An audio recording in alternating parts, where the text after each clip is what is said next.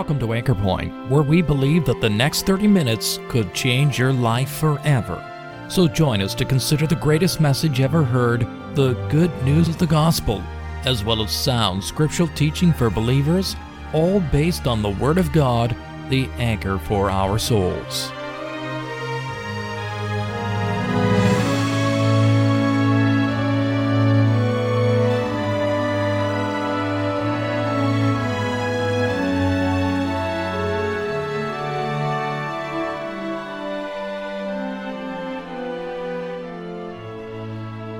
The last two weeks, we've been looking at 14 so called proofs of evolution, basically dismissing each one of them in the face of closer examination.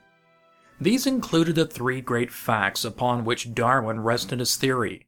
In today's part 3 of our series entitled Evolution, A Theory in Crisis, our teacher Michael Penfold will take up eight problems that evolutionary theory faces in its attempt to explain the processes by which all of the life around us originated without a designer God. Lastly, he presents three pathways to a different way of looking at things God's way. Let us go to proof number 14, eighth man.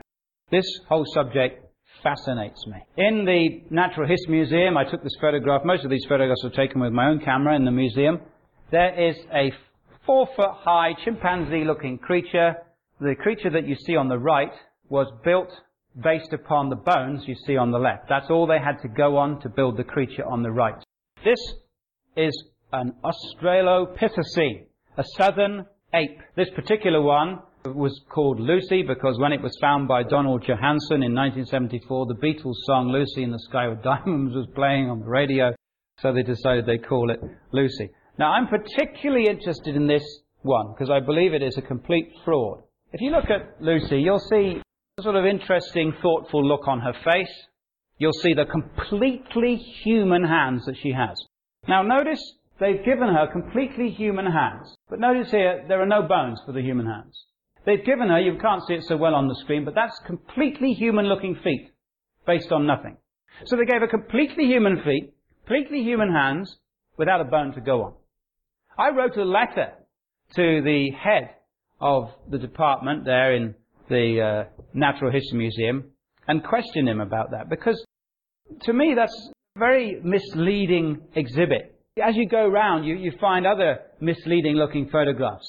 This is another photograph from the Natural History Museum. Here they've drawn these creatures half human, half chimpanzee.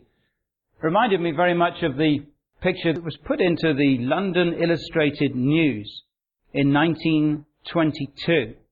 Somebody was in Nebraska one day and they dug up this tooth and Sir Grafton Elliot Smith, a distinguished English anatomist, he commissioned a painting which was given a two-page spread in the London Illustrated News. You know, you can imagine him going to these people and saying, can you draw the creature that this tooth used to come from? And the man said, yeah, I'll draw his wife as well while I'm at it. And so he draws Mr. and Mrs. Nebraska man. You know, they went back, I think it was five years later, was it? Yes, five years later and they found the rest of the animal. Turned out it was an extinct pig. It wasn't an ape, wasn't a man, it was an extinct pig. That's a case of a pig making a monkey out of an evolutionist. But let's go back to Lucy. What are the similar features between Lucy and man? Well, the shape of the jaw is somewhat similar. But that wouldn't be conclusive proof because there's a wide range of shapes of jaws in humans and chimps. The size of the teeth was somewhat similar, but again that wouldn't be conclusive because there are various types of apes that have similar teeth to humans. The biggest play that they gave was on the femur. You'll notice the angle is coming in. Normally, an ape, their legs go straight down, and when they walk, they have to walk from side to side, otherwise they'd fall over. We don't have to do that because we've got an angle about nine degrees going in. So when I lift this foot up, I can still stand up because my center of gravity is almost directly under my body. And so they said that Lucy had a 15 degree angle and therefore she was on the way to walking on two feet. Well, there are several problems with that. Although gorillas and chimps have straight legs, orangutans and spider monkeys have very similar carrying angles to Lucy. And yet they just climb trees and they don't walk upright all the time. They can walk upright, but they are not bipedal in that sense. But let's go back to these hands. I wrote to Professor Chris Stringer. He's the head of human origins at the London History Museum. And I said, excuse me, how can you dare to put human hands and human feet on this creature when you don't have a bone to go on? And he wrote back and said, I wasn't here when Lucy was made. That was 25 years ago. Then he sent me along to look at some journals. It actually has turned out that there are several other Australopithecine skeletons throughout the world, and some of them do have hands, and some of them do have feet, and they find out that they are long and curved, just like apes and gorillas would be expected to be. Their wrists are capable of locking, so they are knuckle walkers. They have different shaped ribs, a different shaped ridge cage, and their skulls are typically ape-like. Charles Oxnard, who Stephen Jay Gould called our leading expert on the qualitative study of skeletons, declared the Australopithecines are now irrevocably removed from a place in the evolution of human bipedalism, and certainly from any place in the direct human lineage. You say, what about all the other ones? Well, before we get to all the other ones, let me just put up one more slide here. I read a book recently called The Origin of Man by Stuart Burgess. Very, very interesting book. He's the head of the Department of Mechanical Engineering at Bristol University. A very, very clever designer. And he goes through the differences between ape and man in relation to upright walking. And he says you need a lot more than just an angled femur to walk upright. In fact, he says there are ten different features that you need for upright walking, including upright hip joints, a straight back, flat face, upright knee joints, long leg, arched feet, and so on and so forth. And he says in every one of these, Lucy completely fails. You say, what about all the other ones? What about Homo erectus and Neanderthal man and, and habilis and all the rest of them? What about them? Well, let's ask an expert. Let's ask the chief science writer of Nature magazine, Henry Gee. This is what he said in 1999. He said that the conventional picture of human evolution as lines of ancestry and descent is, quote, a completely human invention created after the fact and shaped to accord with human prejudices. In other words, when you see that row of nicely sequenced apes going up and finally reaching man, that's a fiction. He further stated, quote, to take a line of fossils and claim that they represent a lineage is not a scientific hypothesis that can be tested, but an assertion that carried the same validity as a bedtime story. Amusing, perhaps even instructive, but not scientific. I even read a shocking quote in the National Geographic, not known for its anti-evolutionary views, just recently, July 12, 2001. The world of paleoanthropology, in other words, finding the origins of man, is highly contentious, and scientists have been trying for many decades to sort out the murky ancestry of today's human race by comparing thousands of fossil bones and skulls. But no evidence is certain and no lineages are clear. But you see, the average person in the street thinks it's all settled. But it's not. Behind closed doors, the theory is in crisis because the proofs don't stack up. It's no wonder that the Professor Simon Conway Morris, a paleontologist from Cambridge University, said, when discussing organic evolution, the only point of agreement seems to be, it happened. Thereafter, there is little consensus. So we've looked at the 14 so-called proofs. Now I want to briefly look at eight problems. The first problem is the very nature of mutations themselves. Mutations cannot account for all of life because they are far too infrequent. They never result in a gain of genetic information. They are often balanced out in reproduction and they are almost always harmful. Hemophilia, sickle cell anemia, muscular dystrophy, cystic fibrosis, Down syndrome, 4,000 other diseases and illnesses are a result of mutation. It's not a world building engine. It's a very destructive system. In fact, the genetic system's prime function seems to be to resist change. So mutations is a huge problem, not a plus. Plus there are limits on mutation. Second problem is the limit. There was an evolutionist once called Richard Goldschmidt, an eminent geneticist. He bred gypsy moths for 20 years and a million generations. All he got was gypsy moths. Nothing more, nothing less. Famed American plant breeder Luther Burbank said he could breed a plum from half an inch to two and a half inches long. But it was impossible genetically to go as small as a pea or as big as a grapefruit. In other words, there are limits to what you can do with mutations. Professor Lane Lester and Raymond Bohlin in their book, Natural Limits to Biological Change, said this, quote, Natural selection, recombination, mutation, and speciation can all interact in concert to bring about startling variation, but there are limits to biological change. There are certain walls that mutations cannot jump. Natural selection also has limits. What can natural selection explain? It can explain a lot of things. It can explain different beak sizes. It can explain wingless insects, sightless fish, flightless birds. But it cannot build complex structures in the first place. It can hone existing structures, but it cannot build complex structures. Then we have another problem with evolution. We have something called the Cambrian explosion. You say, what's that? Well, there is a layer of rock, very deep, which we call the Cambrian rock layer. Apparently the oldest rocks in existence. There may be some Precambrian ones slightly older, but for, for all intents and purposes, we're talking about the oldest rocks. Supposedly 540 million years old. But the fact is that in those rocks, you get the sudden appearance of between 25 and 35 completely novel body plans. They literally, on an evolutionary scale, just popped into existence. There they all are, with no ancestors.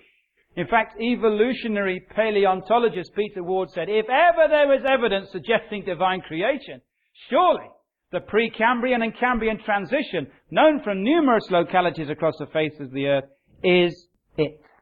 Another problem with evolution is a lack of transitional fossils. To be a Darwinian, you actually have to believe that the fossil record is completely misleading. It's like looking for weapons of mass destruction in Iraq, looking for these missing transitional fossils. Darwin actually said in his book, Origin of Species, and I quote, Why, then, is not every geological formation and every stratum full of such intermediate links? Geology does not reveal any such finely graduated organic chain, and this perhaps is the most obvious and gravest objection which can be urged against my theory. Colin Patterson, the senior paleontologist at the British Museum of Natural History, he wrote in his book, I will lay it on the line, there is not one such fossil for which one can make a watertight argument for being transitional. Stephen Gould, leading fossil expert, now dead, he says the extreme rarity of transitional forms in the fossil record persists as the trade secret of paleontology. The evolutionary trees that adorn our textbooks have data at the tips and the nodes of their branches. The rest is inference, however reasonable, not the evidence of the fossils. And we say, well, the problem is we just don't have a complete record. You know, we'll find them one day. It's just that, you know, the fossil record is incomplete. By what peculiar rules of probability does it happen that all the fossils we have found are the fully formed ones, and all the fossils we haven't found are the intermediate ones?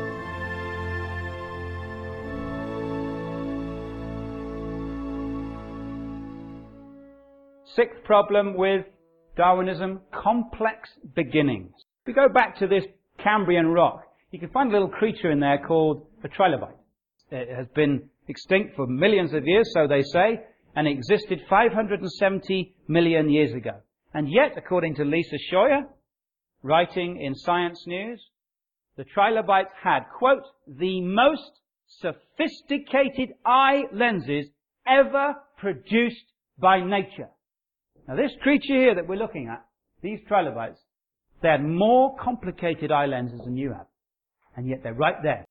Smack bang at the beginning, 570 million years ago. Where did that complexity come from? Why didn't they have a simple eye? Why did they have a complex lens? That cannot be answered by Darwinian evolution. Seventh problem, irreducibly complex organs. An irreducibly complex organ can be illustrated with a mousetrap. Just five parts to a mousetrap. If you take away any part, the mousetrap won't work. It won't half work. It won't a quarter work. It won't work at all. Take away any part of the mousetrap and it won't work at all. Now you bring that into the biological realm. Take the flagellum on the back of a bacterium. Basically, nanotechnology, the most sophisticated machine known in the universe. And there it is. Take away any of the proteins that run it, it won't work at all. So if you've got an organ that is irreducibly complex, it cannot be built by slow, gradual processes over millions of years. And finally, mathematics. I would love to have a pound for every time someone has said to me, Oh yes, it can be done. All you need to do is put a, a monkey in a room, a bunch of monkeys in a room with a bunch of typewriters, and give them millions of years and they'll produce the works of Shakespeare. And it's the same with mutation. Millions of years, plenty of time, we'll get everything we need. People are not thinking straight. Let me tell you the facts. I want you to think of a 12 letter word. Construction. Unreasonable. Do you know a 12 letter word is so rare that they occur only once by chance in strings of letters 100 quadrillion letters long. If a monkey sits at a typewriter and starts typing at random, he will only get a 12 letter word that makes sense every 100 quadrillion letters. Now if he types at one letter a second, it will take him three million years. It'll take a monkey three million years to get one meaningful 12 letter word. And you're trying to tell me you can get the whole works of Shakespeare? See, people don't actually test the theory. There isn't enough time in the whole history of an evolutionary universe to build one single protein 30 amino acids long. Not enough time. It cannot be done, not even on a supercomputer. We've looked at 14 proofs for evolution and we've dismissed them. We've looked at eight problems with evolution. Now I want to look at three pathways that lead in a different direction. Pathways that lead to a creator. I mentioned on the radio this afternoon the issue of information. There are people looking for intelligence in outer space. The SETI program, Search for Extraterrestrial Intelligence. What are they looking for? They're looking for information. They just don't want noise. If they could just get one intelligent radio signal from outer space, what would they conclude? That there's an intelligent being sent it. All they need is one intelligent radio signal to prove there's intelligence out there. Now take that down to a molecular level. If you look at your DNA, you are looking at complex, specified information. There's as much information in the DNA of one of your cells as there is in the entire Encyclopedia Britannica in print, and every letter has to be in the right place. Now that proves there is an intelligent creator. So, information is a pathway that leads us to the conclusion that there is a creator. But not only information, but elimination. There are only four possibilities for where we all came from. We either came from nothing accidentally, we came from nothing supernaturally, we've always been here, or we're not really here at all, we're just an illusion. I hope nobody here believes that we're just an illusion. Nearly all of science, both creation and evolution, rejects the fact that we've always been here. Did we come from nothing accidentally, or did we come from nothing supernaturally? You can't come from nothing accidentally. There is only one option. We must have come from nothing supernaturally. So you can reach to a creator not only by information, but by elimination. But finally you can reach to a creator by revelation. Now revelation is rejected by evolutionary science. I will give you enough proof to send you home with a head full that in the Bible there is clear evidence that God has spoken. Many, many evidences, in particular the predictive accuracy of Scripture prophecies in the Old Testament that were fulfilled in the New. You say, well look, if all is as you say, if evolution is a load of rubbish, and if creation is so easy to find, why doesn't everybody believe it? I've often thought about that. Partly ignorance, they're not exposed to the facts. Partly they don't want to believe. Richard Dawkins said, quote, I am a Darwinist because I believe the only alternatives are Lamarckism or God, neither of which does the job as an explanatory principle. Professor Watson said the same thing. Evolution is a theory universally accepted, not because it can be proven by logically coherent evidence to be true, but because the only alternative, special creation, is clearly incredible. I wonder is there somebody in the room tonight, and if the truth was told, the real reason you believe in evolution isn't because of the facts. You have an emotional attachment to it because you don't want to admit there's a God. And even though you can't really prove it, you're willing to accept evolution because the alternative gives you a shudder. Some people actually admit it. Distinguished Harvard geneticist Richard Lewontin said this. This is one of the most staggering quotes you will ever hear. This is why this guy believes in evolution. We take the side of science in spite of the patent absurdity of some of its constructs. In spite of its failure to fulfill many of its extravagant promises of health and life, in spite of the tolerance of the scientific community for unsubstantiated just so stories, because we have a prior commitment, a commitment to materialism.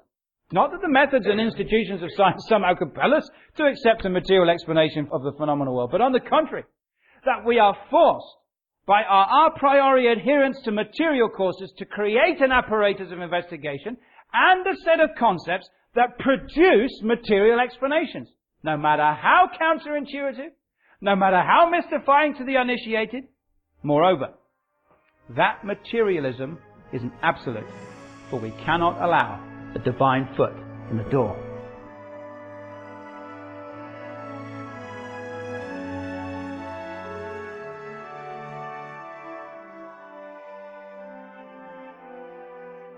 You see, the main problem with those who trust in evolutionary theory is that they have to, if they have already chosen not to believe in God. Either life originated by a designer God, or it arose through chance and natural processes alone. Leaving God altogether out of the picture presents an enormous problem for evolutionists on many grounds, as we have already seen in this series. At Anchor Point, we want our listeners to believe and trust in what God says. He was there at the beginning, and He has told us all that we need to know about the ages of past history. Such scientific advances as the discovery of complex molecular machinery and the growing knowledge of information theory are beginning to cause further problems for evolutionary theory. So, Christian, don't despair. When skeptics oppose you, science is steadily coming closer to uncovering the designer of it all, the designer that we know to be the God of the Bible, the God of your salvation. If this or any of our Bible messages here at Anchor Point has made you aware of God's interest in you, or if you'd like some literature or a visit that would help you to understand these important truths, why don't you drop us a line at email at anchorpointradio.com? We'd love to hear from you. We're glad that you were able to join us at Anchor Point today. Anchor Point is sponsored by Christians who are meeting in various gospel halls. Each of these Christian assemblies holds gospel services every Sunday night, as well as regular prayer and Bible studies throughout the week. No collection is ever taken, and a very warm welcome awaits you.